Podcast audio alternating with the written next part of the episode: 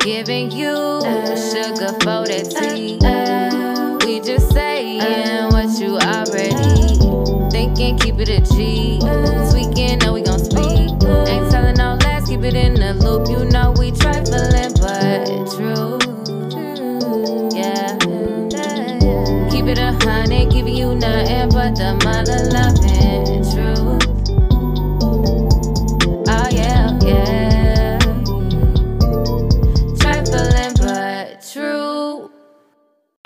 Back to another episode of Trifling But True.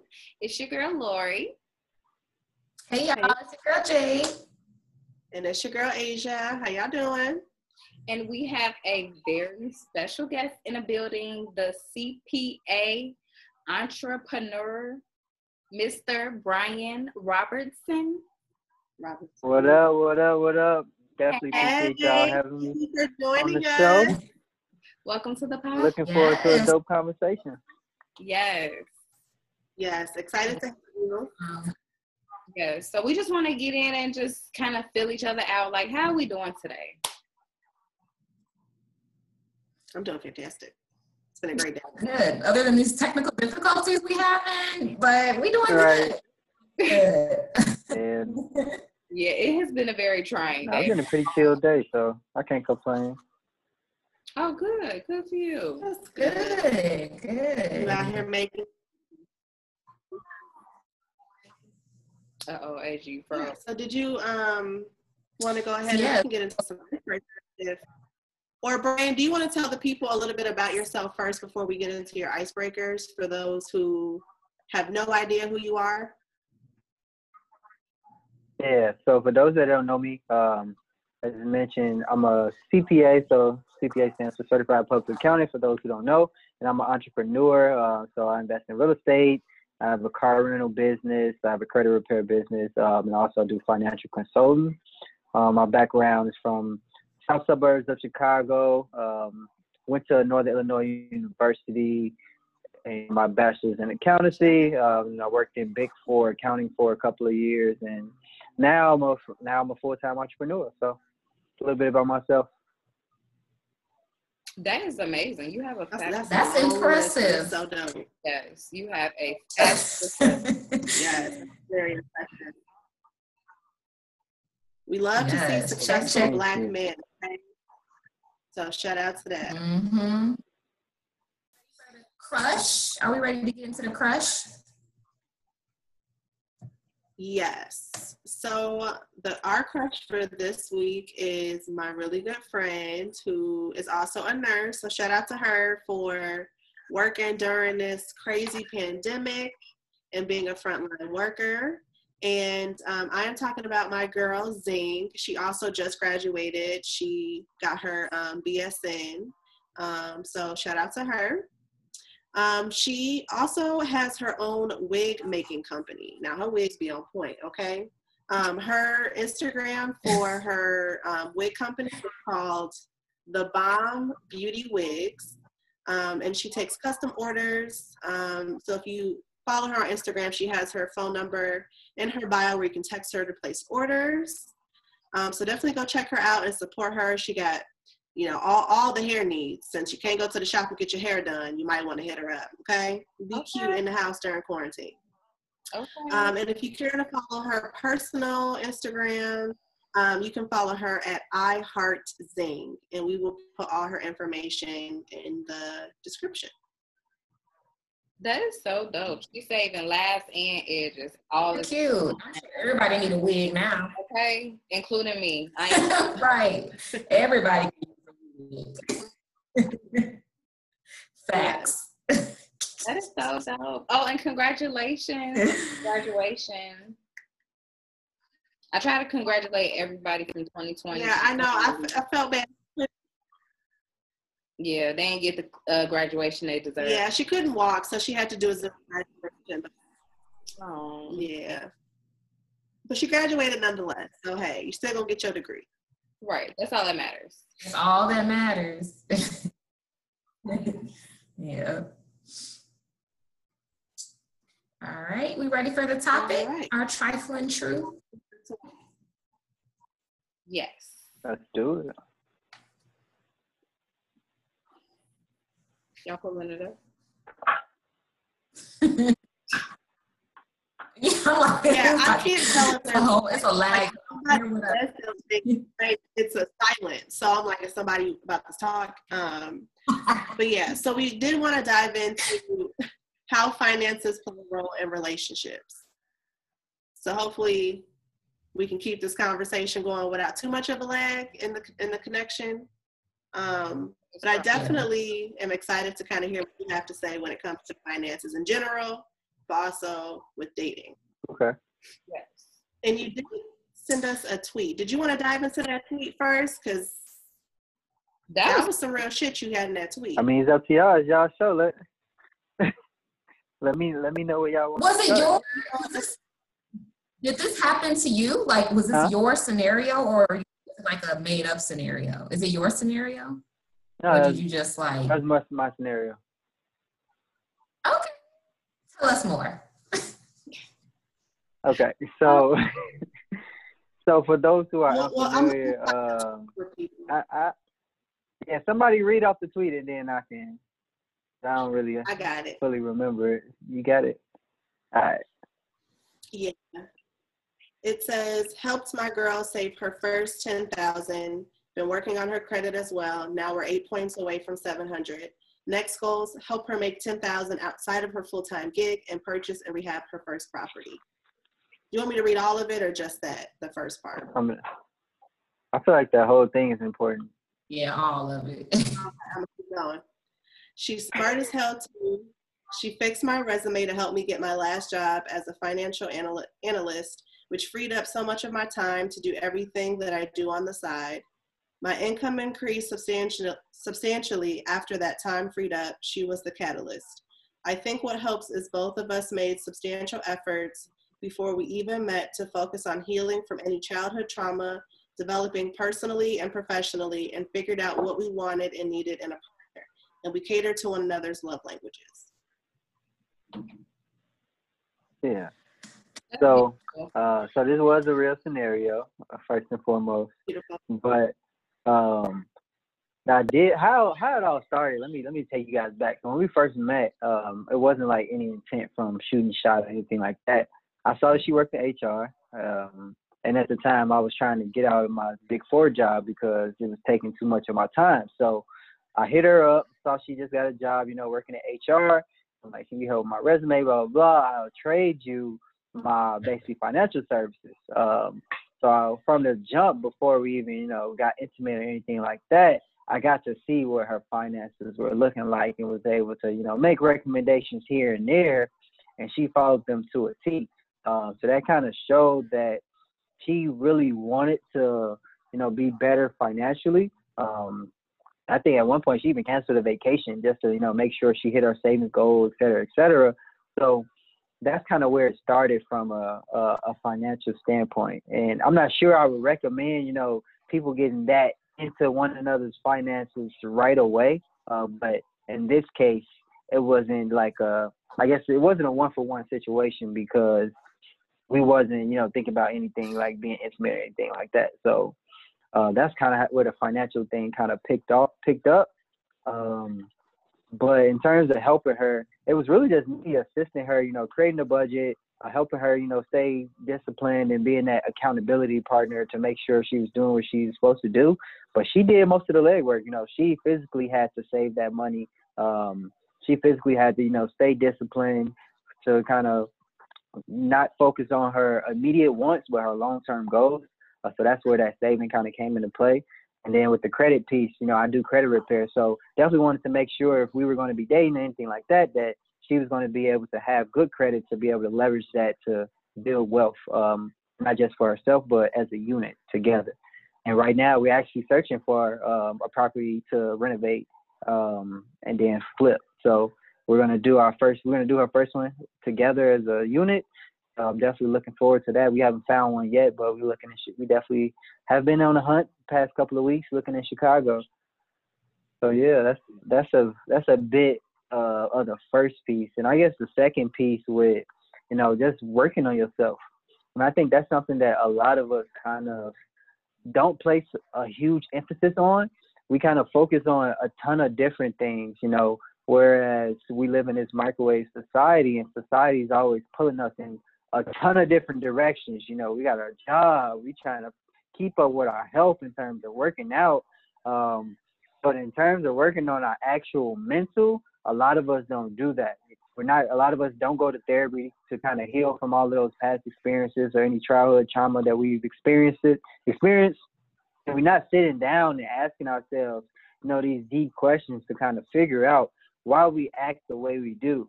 Um, and I know personally, myself, I did a ton of that kind of like soul searching, uh, person development journey in college to really figure out why I act the way I did.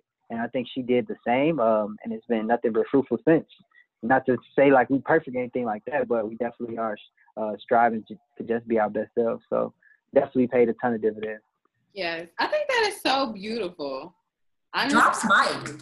hey, honestly, that is beautiful. And I tell, tell people when people come like when people like that come into your life that help you grow in so many ways that's like heaven sent like a blessing like you said everybody can't get that so i mean i think that was beautiful but i do feel like a lot of people aren't financially mature to help people in those type of situations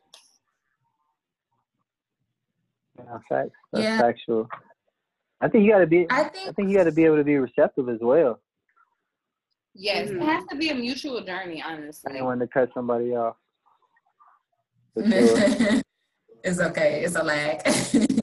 but I was gonna say, I think, um, like, first of all, y'all both like kind of put yourselves out there, like to be vulnerable, because like telling somebody that you're not like somebody that you're dating, and I don't know how long you guys knew each other before then or were friends, but like somebody somebody that you're dating, like it's hard to to open up and say, I have this amount of debt, I only make, you know, this much, X, Y, and Z. Like that's putting yourself out mm-hmm. there and basically y'all taking the steps to the next level without actually saying like, okay, now we're going to be, or I see you as more than just a girlfriend. I see you as X, Y, and Z. It's kind of like after that, okay, well, we in this now.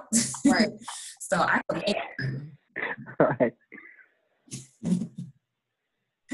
And honestly, like talking like no, you said, about finances is so that puts you at such a vulnerable state with somebody because that is so personal. Like people who use that against you in so many ways and like embarrass you or like make you feel less than because you don't know. Like a lot of times we just don't fucking know.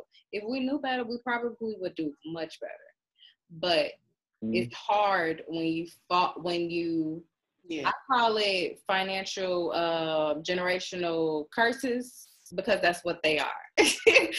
and it's hard to break those, but it's well worth it. Yeah. Mm-hmm. No, sure. Yeah, I think that we're always, you know, as African Americans, I was gonna say, I think we're always in a constant like survival mode. So we're always trying to, you know, play defense.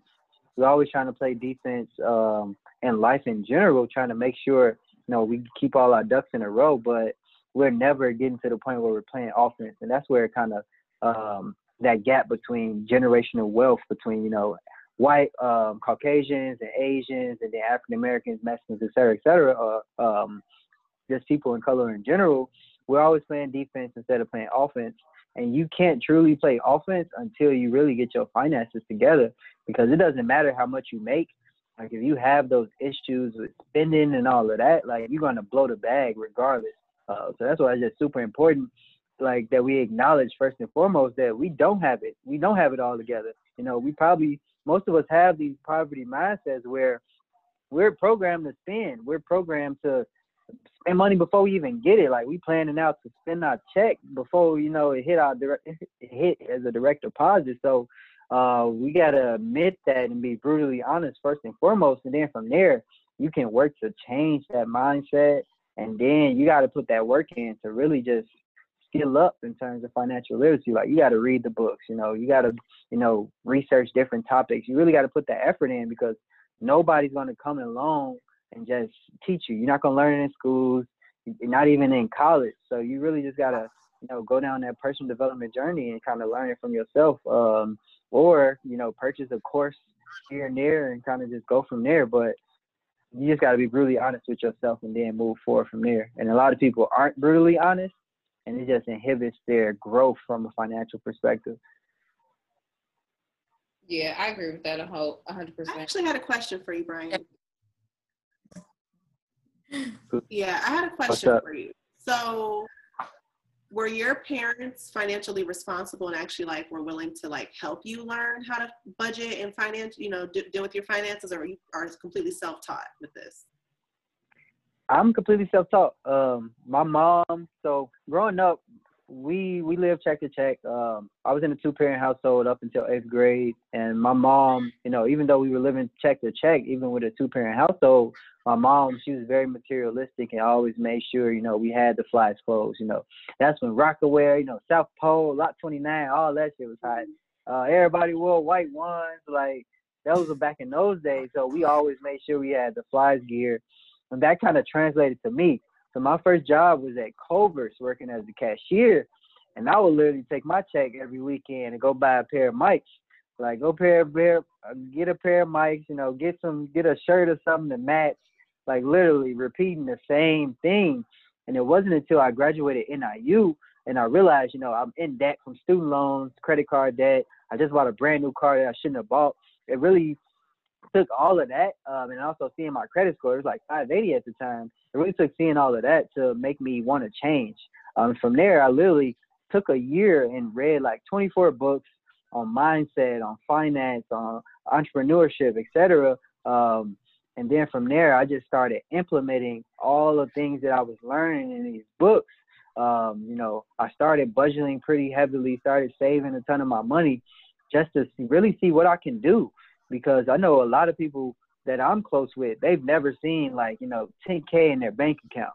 Um, and having a thousand dollars is a lot of money to a lot of people when in reality it's really not.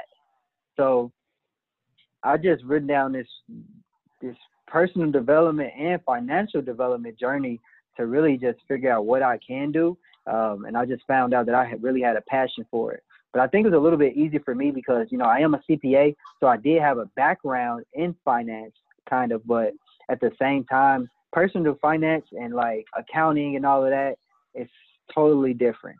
Like we don't learn anything personal finance related when we get in our accountancy degree. We just learn how to basically help corporations uh, make money and save money. So Mm, Well, yeah. I- yeah, that's deep.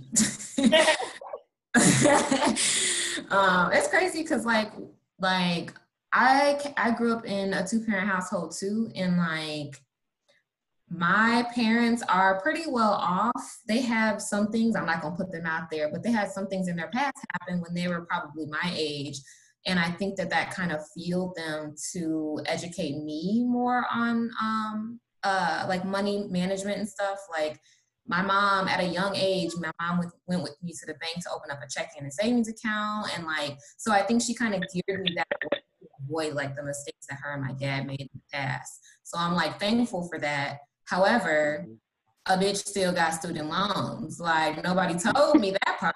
Still gonna be a problem. Uh, yeah, so um, I think that that's cool though that you kind of took it and ran with it and made it like your career. Like you took what you saw and you, made something of it. You created your own lane. That's super.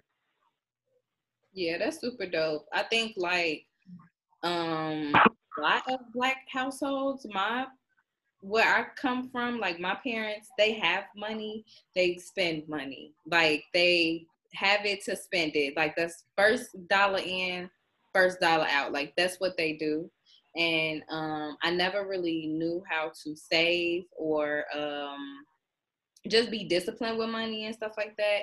I wasn't really mature when I opened a credit card, so um, I had to learn the hard way on that. And I just think that if I had more guidance and just a lot more discipline in my life when it came to finances, I think I would have been well better off. I probably would have went to NIU for the first two years, like a smart person, Cause you know, I just would have saved so much money and not took out as many loans.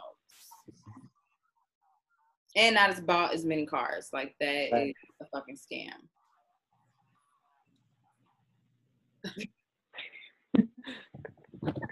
that is facts because I know um, just from experience, like from what I've seen working with different clients, is that we all really take on the financial habits of whoever we were closest to or whoever we looked up to or whoever we spent the most time around. Mm-hmm. Um, so in most cases, you know, our money mindset isn't truly ours. Like we take on these bad financial habits from our parents or friends or celebrities or the media, et cetera, et cetera. Um, and until we accept that, you know, we kind of fumble the bag and then we kind of reinvent ourselves financially, we're going to keep repeating bad financial habits that other people had instead of creating our own financial identity.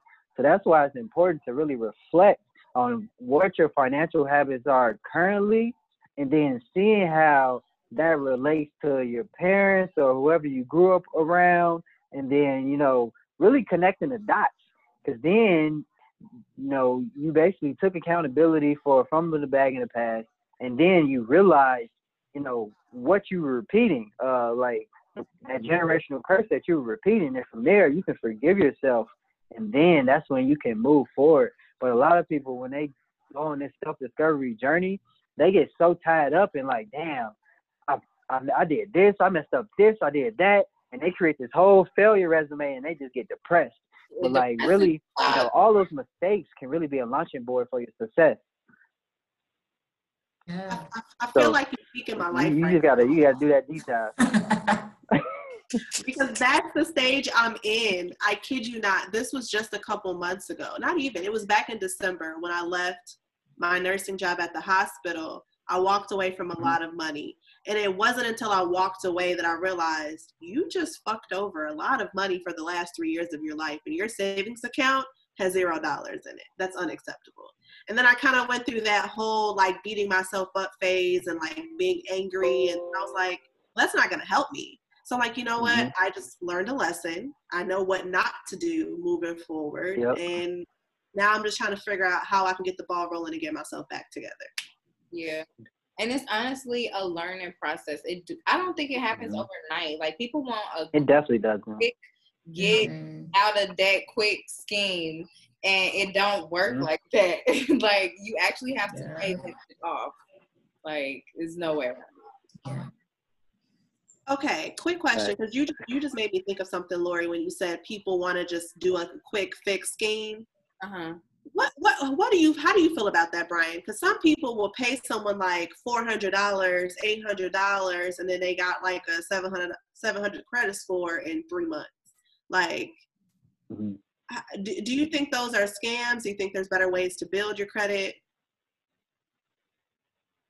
so um, when it comes to credit one um, it's it's a it's not a one for one thing. Like everybody's credit situation is going to be different, so the timetable it takes to like repair somebody credit um, is going to be different. So first things first, you know, credit repair isn't a scam. Like it really, but it does, but you can get scammed out here. So the first thing you kind of want to make sure, you know, you want to make sure that the person that um, is doing your credit repair is not like taking any money up front before issuing any services because that in fact uh, is something that you can't do. But credit repair isn't like super expensive or anything like that. But because people, you know, they're not paying their bills on time, they let stuff go to collections. Like these things won't come off your credit report for like seven years unless you get it with a specialist and you get those removed, or you take it upon yourself to kind of learn these skills, uh, which I do recommend for a lot of people because then you can help you know others in your family as well. Um, but you can definitely get items removed off your credit report and fix it like over six months or like over a year's time or whatever. Personally, it took me like four or five months to go from 580 to the 700 uh, because that that's because I invested the time and kind of stuck with it. But a lot of people they don't have the discipline to uh, consistently, you know, send letters to the credit bureaus and dispute here and there. So it probably would pay dividends for the average person to just pay a specialist. Um, but a lot of people do want that instant gratification. I work for I work with clients all the time when they like can I can we finish this in a month? I'm like, it don't work like that. it definitely doesn't work like that because literally it's laws in place regarding credit and reporting and each credit bureau automatically has 30 to 45 days to respond to your dispute. So there's no way you, you're gonna go from A to Z in um, 30 to 45 days unless you had like one or two items on your credit. Uh, then it's possible. Most people be having like you know seven to ten negative items that they need removed.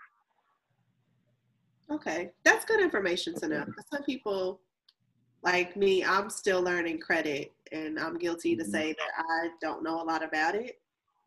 I don't so, trust that. Yeah, I would rather learn it myself and fix it mm-hmm. myself because I just don't trust people, especially when it comes to my personal information. So I would have to learn it myself, or like, yeah, especially nowadays. Yeah. So, um, Brian, then, so we had a question. Is it okay. bad to check your credit score?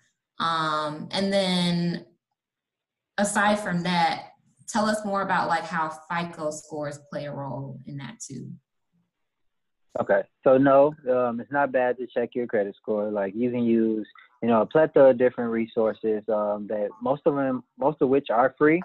A lot of people use Credit Karma, um, which is not a bad app and it's not a fake credit score, but it uses what's called the Vantage score, which um, is in fact the real credit score, but is used less frequently by lenders.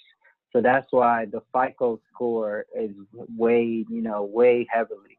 So if you want to check your FICO score for free, you can download the Experian app. Um, Experian is one of the three credit bureaus, or you can download. You can go on online to Discover Scorecard. Like if you Google Discover Scorecard, you can sign up that way. You don't have to be a you don't have to have a Discover card or anything like that. Um, and they give you your free FICO score for Experian as well. Um, but Credit Karma is great in terms of seeing what's on your credit report, but they only show you two credit bureaus. So that's the only bad thing about it. But twice a year, um, you can go to annualcreditreport.com and actually get all of your credit reports to see like what's on them because you never know. Uh, 70 percent of all credit reports have errors on them that's super important to be checking your credit reports often because you know that negative information can pop up and impact your credit scores and it might not even be applicable to you. Uh, so definitely you want to be checking it. And because of the pandemic actually you can check your credit report on annualcreditreport.com like every two weeks i think or every week or something like that. So definitely you want to take advantage of that so you can you can really see you know what's going on with your credit. And that's for free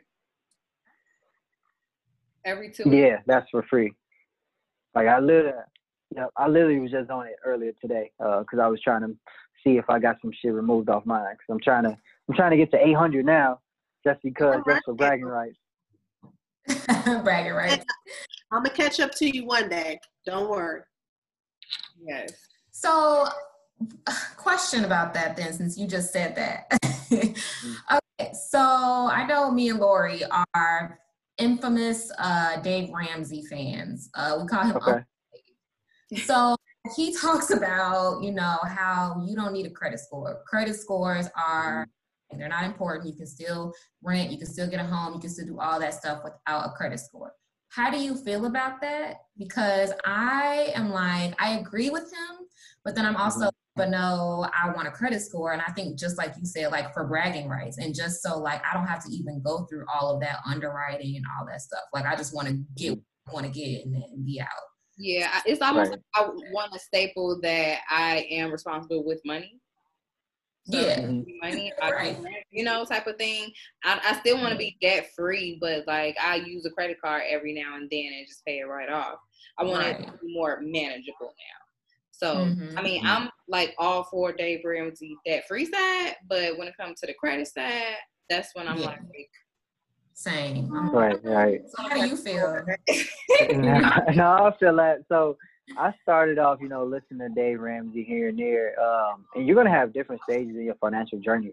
So when you're first starting out, like Dave Ramsey is great because he teaches you, you know, to make smart decisions with your money in terms of spending, in terms of, you know, saving, in terms of paying off debt. But when it comes to wealth building, Dave Ramsey is not the advocate that you want to go by um, because leveraging debt to basically build wealth is one of the easiest things you can do. You know, once you kind of get the money management and everything down, you'll be way more um, you'll be in a way better position to be actually able to manage that and able to you know make money. So Daniel Ramsey he caters to a specific audience. So I always think it's super important to um, take what you can from certain individuals, but you're not going to agree with them, you know, 100% of the time. Because at the end of the day, personal finance is personal. So you know, you got you really got to find what works for you. So it's great that you started off with Dave Ramsey. So take it, take what you can get, um, but then you know you're gonna, probably gonna have to find different information for different stages in your life. But um, Dave Ramsey is great for certain individuals, but definitely isn't for anybody, uh, not any and everybody. So yeah, you really just gotta take what you can get because it's, it's it's a ton of different methods to do it. Like Dave Ramsey has his methods, other people have their methods, and it works. But you know, it really just depends on how you want to spend it. Sure. Like to answer your question though, I was gonna say uh, credit. Credit. I I think credit is super important. Like leveraging credit. I say you should really only leverage your credit to make money though. Um, like credit isn't really for things. Like it's not to buy. It's not for to buy things. Like the only reason I think individuals should you know, use credit cards on a daily basis is if they're using it for their everyday spending and then and and only using it to get the points. Like if you're gonna go to the grocery store and spend two hundred dollars, and you might as well just put it on the credit card and pay it off immediately and get the cash back if you have a cash back credit card. Like if you're gonna spend the money anyway, you might as well get the points for it. But if you're just you know spending on clothes or anything like that, um, it's not like an everyday expense you might as well just pay cash for it because that's that's how you can get into a lot of debt really quickly. You just swipe it mindlessly, and then before you know it, your credit card maxed out. So you don't advise store cards? Definitely not store cards, unless they could be used at more than that store. Like, for instance, I have a Best Buy card, but I can use that anywhere. It doesn't have to just be used at Best Buy. But store cards limit you um, if they only can be used at that individual store. And I feel like you spend more too, because you like, oh, mm-hmm. I got my card. I could buy this whole set and some sweatpants and a sweatshirt. Like, no, no. Now it's a setup. You got to use your credit card to get the discount. Right. Nah, yep. That's how they get you. Uh-huh. And for the uh-huh. ladies out there, I would say like literally probably 80% of the women that I help with credit repair had Victoria's Secret uh, credit cards go to collections. Like they get a ton of people. So you want to stay, you want to stay in the Vic, stay away from the Victoria's Secrets, the Pinks, all of that, because they get everybody for real. Yeah, I'll be in and out. Mm-mm. You want a credit card? No, ma'am. Right. right. I'm quick to say no, thank you. No. No, thank you. No. Um, so I did have a question too to kind of circle back and tie it back into relationships. So we did give a little mm-hmm. bit of background for people who don't know about credit and so we have some general information at least. Um, mm-hmm. But how do you feel about people putting stuff in their name, like using their credit to get things for other people in relationships? I've only seen that end badly. I've never seen that end well. Mm-hmm. I'll be honest. I've never seen that be successful ever. Yeah. so one of my rules is like never co-sign for anyone. Like I don't care who it is, never co-sign for anyone. And then if you're gonna put, not even your husband or like co-signing is like, nah, you you just can't do it. Um, like, and if you if you're gonna do something together as a unit, like have something in writing. Like if it's if it's a husband and wife, and let's say you know they're going to purchase a property together, it's smart for only one person to be on the loan, because then the other person can get another house in their name too. But you know, on the side, you want to have something in writing that states that um, they're in this 50-50, uh, regardless of you know what's on the loan or anything like that, because you never really know what can happen. So it's always just important to protect your downside that way. But I highly, highly, highly recommend never co-sign for anyone because you know they don't have to pay that back. Um, like if if someone, let's say, me and L'Oreal, we went to buy something together. I put it in my name, but it was for her and it was a vehicle if she doesn't pay, they're gonna come after me.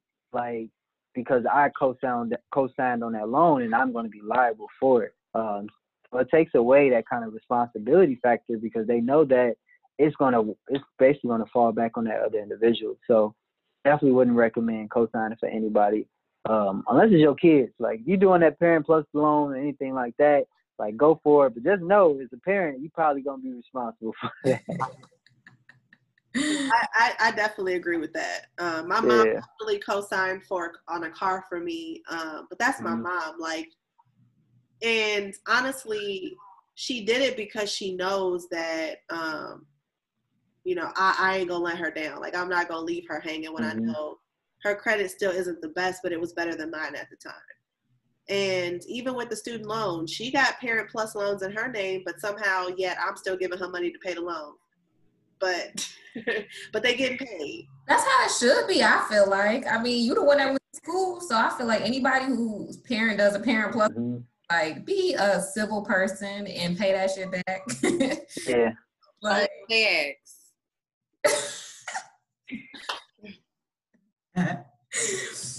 so Brian, okay, so do you believe in joint accounts? Do you believe like husband and wife having a joint account together? I do, um, but honestly, only to pay bills. Um, because honestly, the way I'm going to set up my household, we're probably not going to be paying bills together. It's going to be like our assets are going to pay for bills. So that's kind of the way I like to set up my life. Like, let's say I wanted to go and buy a Tesla, I have to have some income generating asset to pay for it. And that's kind of how I set my life up. Like for example, you know, I own my own three unit building and I don't pay rent and I don't even pay my mortgage. My tenants pay for it. So if I was to get a house, an actual house with a woman, we're married, you know, we're gonna have property and that's gonna pay for the mortgage on that and then some. So when you set it up like that, it's no back and forth about who's paying this and who's paying that because you got other people paying it for you. So that kind of takes that equation out of it um, and just help you guys flourish more because now you don't got to worry about your expenses. It's like all that's taken care for, and now you're just worried about you know buying more, generating assets, or using that additional income or your working income to go on vacation or you know to do whatever. So that's kind of the way I want to set up my life. And I think that's something that everybody should do because it just makes it easier on both individuals because money is one of the leading causes of divorce. So when you got that under wraps, like you can really focus on what's important, like love and you know taking care of one another and having fun, et cetera, et cetera. So um, I think it's important to set your life up to where it's advantageous for both people. Yeah, I agree with everything you just said. Like, I definitely want a joint bank account with my husband. Um, just because I always believe, I mean, when we marry, we are one. So my mm-hmm. stuff is your stuff, your stuff is my stuff. Yeah, thanks. We finance we have to communicate really well because when we put our finances together, like we both have to be responsible and mm-hmm. not like, you know, mess up the accounts for each other. I mean, mess up the accounts where we fucking shit up, you know? So mm-hmm. I definitely do believe in joint bank accounts because I know my parents don't have a joint bank account and I didn't see the success in that. So I'm gonna just I think two is better than one. but yeah, like my parents, they they didn't have joint bank accounts and then got a joint bank account and then things mm-hmm. went downhill from there. Um, but I think it was just, just because they were never on the same page with their spending habits. Like mm-hmm. finances were something they never sat down to discuss, so it was always a problem for them. It was always an argument about money. And my dad, being the overspender that he is, if he got it, he spends it, which is where I get it from. And my mom is more of like, I'm gonna spend to pay my bills, but whatever I have, I'm gonna hold on to it. And mm-hmm. my dad would just dip into the account, spend, spend, spend, not tell her that he's spending this money. She thinks the money's in there. She goes to take out money and the money gone. And it was just so many arguments. So I'm like, I've never seen joint bank accounts work in my household, but also two very irresponsible people having a joint bank account. Now I feel that you got to be on the same page. That's yeah. why I think you you got to talk about money. Like before you get married, like I didn't talk to married couples where you know the husband's just DM me constantly, like, or the wife is DM me constantly, like, you know, we need help, we need help. He's not doing this or she's not doing that. You really got to be on the same page, and the only way you're gonna you're gonna get there is by you know talking about it, um, or you're gonna commit to a long term relationship, and shit just gonna go haywire because you're just not on the same page. You got to have those conversations how do you recommend um, like people who are in a relationship how do you recommend that they bring that up as a topic of conversation because sometimes it could be uncomfortable sometimes mm-hmm. maybe you guys aren't on the same page financially maybe somebody is doing really good with their money maybe the other person isn't or you just don't really really talk about it so what would you recommend like how would you bring that up mm-hmm. so you just you really just got to communicate and really just be straightforward and it's going to be uncomfortable. Like it is going to be uncomfortable because a lot of people, you know, they just don't like to talk about money in general. Like money is just a really taboo topic, but you really just got to put yourself out there first, um, and then the other person typically should follow. Um, but if they don't, you kind of just got to be a little bit patient with them because you should know their background as well. But you know, if you don't, you really just got to ask those questions and just be brutally honest because it's no way a relationship is going to be successful without talking about finances because it's stressful. Like shit can be super stressful, especially when you know you have a goal. Like if you want to buy property and your partner just like they just want to you know just live and be comfortable or you know just spend money all day. Like y'all gonna get into it because is a divide. But if you just put yourself out there, have those really intimate conversations, um, only positive things can happen, but it is going to be a period of uncomfortability that you you got to know is going to come. So you really just got to communicate and really over communicate, like or shit just it's just not to work. Um, and that's kind of what I saw in my last relationship because it was just like we were two different. You know, I was trying to build wealth, um, and they just weren't in a position where that was important to them.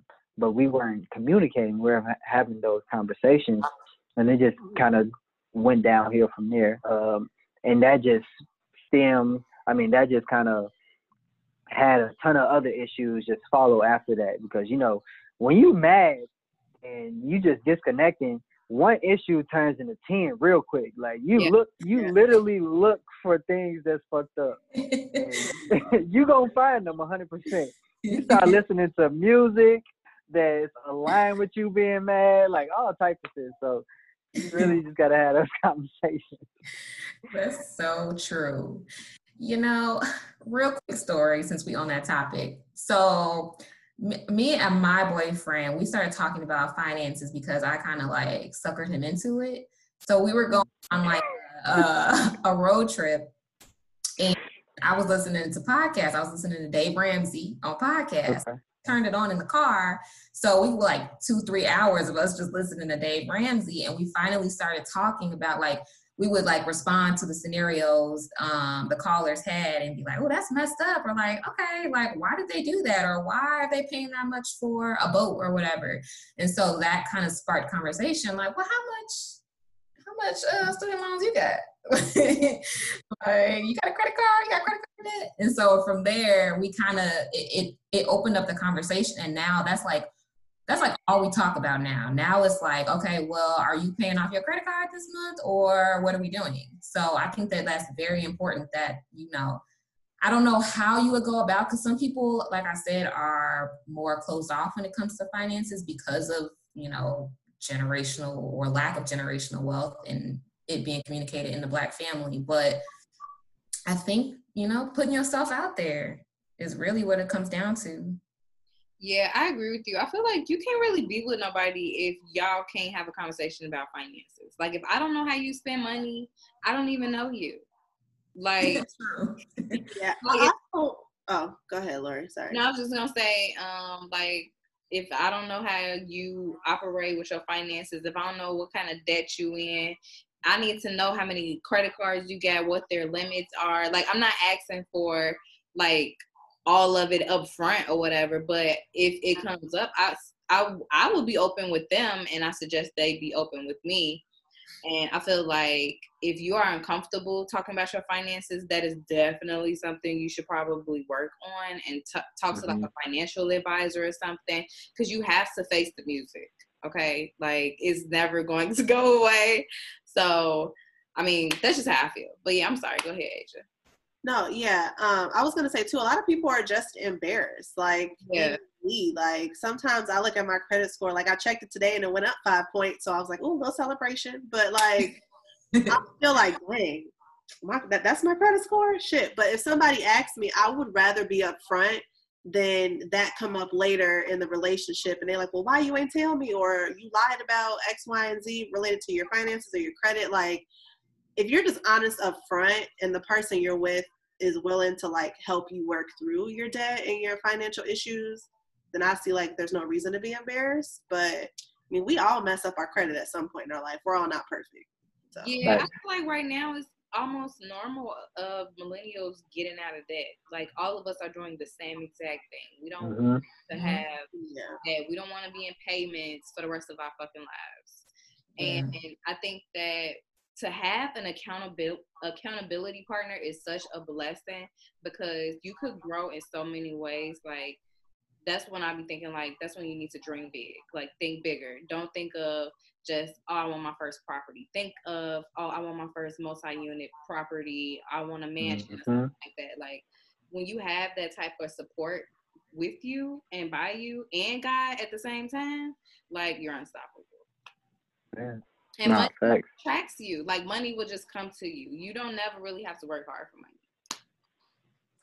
Yeah, and Brian, I think you like your um the scenario that Asia read earlier was like spot on. You you said um she fixed your resume to help you get your job, your last job, last job, financial analyst, which mm-hmm. so much of my time to do everything that I do on the side. And I think that that is like the key. Like she helped you so that you could have more time to spend on what you really wanted to do before mm-hmm. and for her. And I think that you can time you can't get back. Like once yeah. it's gone. And so I feel like that is like time is just it's just important. It's the essence of everything, honestly. Yeah. Obviously, we going into the unknown. We don't know how long we got at this point. Mm-hmm. no, that is true. Speaking of the unknown, I do have a question. What so, I don't. Well, it's not passed or official yet, but the stimulus checks. What do you advise people do with the stimulus checks? The first ones we kind of tricked off. I ain't gonna lie. We all went passing over pretty little things, and we got some fucking living room clothes. The second one we want to right. So, what do you suggest that we do? Not living room. Oh. hey, you killing me. Look, look. no, so it really it really depends on the person's situation. So I think um if you don't have like first and foremost, like make sure you get caught up on all your bills. You don't want any late payments or anything going to collections. Um, second thing I would say, if you don't have any type of like emergency fund uh, or any money saved for that purpose, put everything in your savings. Um, because that way you can start to build that. Because you don't want to be in a position where you know, you lose your job or anything like that, uh, that dog just threw me off. You lose your job. I'm sitting at a weird angle because the light from my window, the down. Now she moving. She was kind of right. now she want to be in the video. Okay. Right. No. So what I was saying, but uh, you don't want to be in a position where you lose your job and you're just not in a position to take care of yourself. Like it really, it happened to me. Like two months ago, I got laid off but I had, you know, all these uh, side hustles and all these business on the side where I was making more than my job anyway. So when I got the call, it was like, okay, I'm gonna just go all in on my on my businesses, and I've been able to double my income even more. So, um, but for the average person who they don't have side hustles or anything like that, like you need to have some type of nest egg to hold you over because the stimulus checks they're not gonna keep coming, you know, uh, super, super often. So you just want to put yourself in a position where you're being proactive rather than reactive. Um, so you know you'll be good regardless. So I always recommend, you know, having three to six months of expenses saved up but you start small. Like you never had 500 save, save 500. You never had a grand, save a grand. You never had 5K. Like set those goals and keep building and building and building. Um, and honestly, I would recommend like if you're really trying to change your financial trajectory, save up your first 10K. Like really go cold turkey with everything and save up your first 10K, and you will feel so much different. Like that first 10K, like it really changed your life. Um, so that's really what I would recommend. Okay, I'm gonna put that on my list for goals. Right, I'm like, let me write that down. so, what would be like your top three, um, like resources or tools for people to help them like budget, money, money, mm-hmm. what like whether they're apps or books or what podcasts? Yeah, so um, for budgeting, I actually have a free spreadsheet. So if you follow me on Instagram or Twitter at the infamous CPA, you can get that free monthly budget. Um, and then in terms of like a book, books that I would recommend, one of the one of my favorite books is called Secrets of the Millionaire Mind by T. Harv Eker.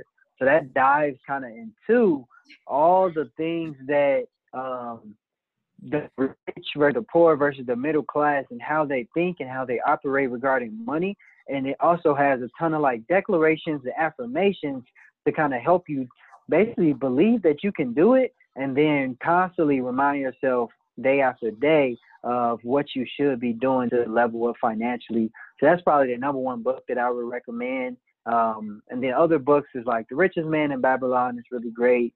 Rich Dad Poor Dad is, is really great. Um, and all of these books are in my bio as well, Instagram and Twitter. You can get them for free. They're the ebooks though. Um, so if you don't like ebooks, then just buy the physical copy or just get it on Audible so you can listen to it. Um, those probably are my top three like financial books. But yeah, definitely utilize my budget tracker, uh, my monthly budget spreadsheet, and I also have a credit card tool as well. So if you're trying to get out of credit card debt, uh, you can find that in my bio as well. And that's helpful in terms of getting organized with your credit card debt and um, just seeing where you are in terms of your credit utilization and all of that jazz. But outside of that, um, another book I recommend is called The Financial Starter Kit. And it's by this individual. Her name is Bees. Well, she goes by Bees. She's super dope. And she has a ton of financial, personal finance content in that book. Like, you'll learn pretty much everything you'll need to know about finances. So that's in my bio, too. Like, I got a ton of resources in my bio. As you can see, I can go for days. Um, and I have a DIY credit guide. I have pretty much everything you need to really get um, level of financially, like get out of your current position and get to where you want to go. So those are some of the resources that I would highly, highly recommend. Do you but, also uh, have? I'm sorry. Go ahead. Do you also yeah. have resources for um, like beginner entrepreneurs, people who want to start a business? Like, how do they go about that? How do they set themselves up financially? What you got to start with? Mm-hmm. Look for things like that. So I don't yet, but like I have a lot of that on my hit list in terms of creating, you know, resources for that particular purpose. Um, but my number one tip for entrepreneurs, like starting out, is just just start. Like I, a lot of people, they focus on perfection up front, and I'm here to tell you, like you're not gonna be perfect. Like put out that content because you got to really have the mindset. Like if you help one person, and you touch one person with a post, like that's a win. And you know that one person can turn into 500 because they went and told five of their friends, and those five friends told you know five of their other friends. So you really got to play the numbers in that regard, and just constantly, constantly be putting out content, constantly trying to help people. Um, and really, the easiest way to test out, you know, some of the things that you want to do is helping people for free. Like if you have a service-based product that you want to do, help people for free. That's how I got started. Like I literally used to help people with their money management for free, with budgeting and all of that. Help them set up budgets and give them recommendations. Um, and that's how I was able to, you know, kind of hone my skills in that regards. And really, it's like free market research in a sense, because now you know what people are looking for, um, and you're able to tailor your product to that particular audience that you're targeting. So really, just get started because you know you're going to learn more from experience than you will from reading a ton of books and, and so on and so forth. I'm not saying that the knowledge component isn't important, but the experience is going to take you super, super far. Would you say it just starts with your mindset? it like, definitely starts with your mindset. Like, um, you have to change like and how you think and how you view. You definitely do. You go. You definitely do. Especially coming from the communities that we come from. Like you come from a low income background, like you automatically wired to think that you know money and everything else isn't abundant, and it really is. Like there's enough money out here for everybody. It doesn't matter if it's a million other people in your lane. It's billions of people in the world. So imagine if you can capture one percent of those individuals, like even half of one percent. Like it's always somebody out there that that you can help, and you just got to be willing to put yourself out there to help them. Yeah, yeah, that was some great advice. The the one thing that still is kind of I'm thinking about is when you said like people start with perfection, like they need everything to kind of be planned out in order because I'm that person. Mm-hmm. Like when I plan something and I want to put something out there, I'm always thinking of like I need to do it right before I even like put it out there. But sometimes you don't know step two when you figure mm-hmm. out step one. So sometimes you just gotta take that step and just like, hey, I'm gonna just see what happens, put myself out there. If it works, it works. If it doesn't, it doesn't. And now you know what not to do again. So yep. Just not trying to be per- yeah. perfect out the gate, I think will stop a lot. Will help a lot of people like not be fearful of starting their business. Mm-hmm. Yeah. Yeah, for sure because the market the market is going to tell you what's what's bad about your product. Like let's say you created a course and you want it to be perfect from the jump, but it's never going to be perfect because even if you try to um, I guess guess what questions people are going to ask and kind of answer them up front, people are still going to come up with different questions that you never thought of. And then that just gives you an opportunity to go back and refine that so that the next person doesn't have that question that the other person did. Um, so that's why it's just important to just throw it out there because the market is gonna is gonna help you be more perfect, and you're never gonna create a perfect product until you get that feedback, and that feedback is super super important. Yeah, absolutely. So I have a quick question. Going back to something that yeah. you before, I don't know how much time we have, but I want to ask this question. Um, so you're how old? 26. 26. So is your audience primarily millennials or do you have like a hard time getting like an older audience to like believe you? like if you say like I, I fix credit, I'm, I do credit repair, like are they skeptical mm-hmm. of your age or do you think that that's helped you? Uh, I don't think it. I don't think it helped or really hurt. I think that um, I really just show my results. Like that's what I'm really big on. Like I'm posting my results. I'm showing my results because at the end of the day, that's um. So I really just leverage that. But yeah, really have had any issues from that standpoint. And then shit, I know I make a lot of a lot more money than a lot of people that's older than me in the audience that I'm looking for. So um, that kind of helps as well. And that's why I make sure to show what's kind of possible in terms of you know the income that I'm generating because that's kind of what fuels me as well. And I think we've like like I mentioned earlier, you know, coming from our background, people flashing money or showing you know how much they're making, um, it can be looked at as negative, but at the same time, you know, if you if you're in a position where you know a lot of people have eyes on you and you show you just made 10k in uh, in two weeks or something like that, you're like, damn, he can do it. He look like me shit, why not me? Why can't I do it? Um, and and that's what I see a lot on social media as well. You know, I see people making you know 50k in a week or 100k months, and I'm like, damn, if they can do it, I can do it too. So it gives me a target to go towards, and also lets me know what's possible. So um, that plays a huge role in kind of making sure individuals actually can trust me. And I'm super vulnerable as well. Like when I make a mistake, I'm gonna let you know because it's a teachable moment, not just for me, but for my audience as well. So I have that kind of authenticity as well that helps. That's dope. That's dope. Yeah, I asked that because I feel like a lot of like the older generations don't really take the millennials seriously. Like mm-hmm. know it all and yeah. Not the case, especially with our generation. Like we are on to something. So yeah, definitely. You know, your input on that. Yeah. Mm-hmm. Let's see. I feel like I had another question. I just it just slipped. Yeah. I definitely did, but it's kind of going towards like investing and trading, and I feel like we should do a part two of this episode. Yeah. Because I just have so many questions and I'm like, girl, this ain't even, we ain't got all night to be talking about these. I know. Sun coming down. Oh, yeah, I'm, I'm, I'm fully awake now. So, look. But yeah, I mean, I don't have anything as far as like relationships and finance. I think we pretty much covered all the bases as far as that goes. But I definitely Mhm. like to have you back for part two about like investing, trading, starting a business, things like that. Because yeah, I'm definitely with it. I'm definitely with it. Yeah. Yeah, just let me know for real. This is this is definitely fun. Great conversation. Uh, I'm glad we got to touch on some things that I don't traditionally get to talk about on podcasts, like you know finances and relationships. So that was dope. Um, Mhm. So yeah, thank you for coming. We Thank you so much. so much. next time it'll be in person when Miss Rona leave. Okay. yeah, it definitely. I would love to have this conversation in person and without the, tech, tech, tech, the technology and the lagging and the internet and Yeah, yeah. Bear with us, people. They look. It's a trifling ass podcast, so they know. they're used to it by now. I think. yeah, they used to it. I mean, we had a And rough start, but we got it together.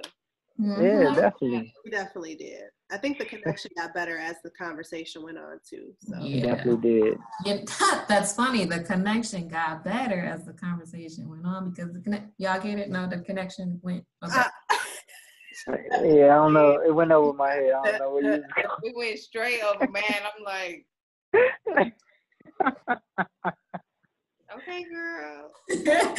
All right. Maybe I need some. Maybe I'm just. Yeah.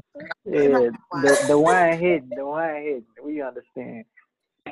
I was gonna ask you guys, did you guys have a quote that you guys wanted to end with at all? And then also, Brian, um, before we even do the quote, do you want to like plug yourself again, just for you know the people that may have skipped what you said earlier, or need to find you on social media or your websites?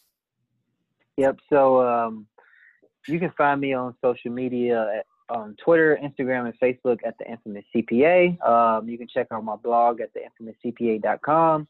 And um, if you're looking for any of those resources that I mentioned earlier, put the link in my bio on Instagram or Twitter, and you will find all of those resources there. Perfect. All right. So, all right. I got a quote. Oh, okay. Go ahead. I have one too. I have pulled one up. Yeah, I got one too. You got one too. Okay, Brian, you go first. You go first. You gonna give us your quote. All right, you know I was going first. Let me pull it up. All right.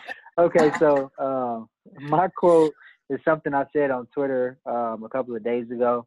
Was that it doesn't matter how many people believe in you if you don't believe in yourself. And the reason um, I chose this quote is because uh, self confidence is so important, like in anything that you do. And I just want to reiterate, you know, over and over again that you have to believe in yourself before you can, you know, see whatever you want come into fruition. If you don't believe in yourself, you know, the world isn't going to believe in you. Your customers aren't going to believe in you, you know, or whoever you're trying to reach isn't going to believe in you. So that's really the first step to doing anything you want to do is, you know, that self belief. So believe in your damn self, goddammit. Great one. I like that. Quick, Simple, simple simple. one. It's just like three words, honestly, and it is: "You are the greatest project you will ever work on." Facts. I, I like that quote. I had read that quote not that long ago, and I was like, "Oh, that's that's a good one." You right. I'm still working on me. yeah. Girl, yeah, you're gonna be a project your entire life, girl. Just pace yourself. Just pace Mhm. You said pace yourself. yourself. Be a project for until the day you die. Just keep just pace yourself. Day by day, okay? yeah.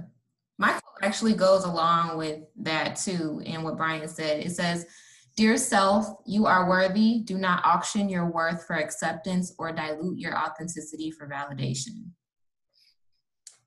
That's good Good. Okay. I like that.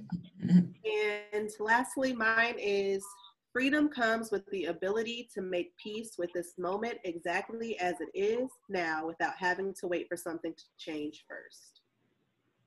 hmm And that's something I have to constantly remind myself like, just accept things as they are, learn from them, move forward. Like, just that peace of mind. You ain't carrying and holding on to everything or waiting for something to happen.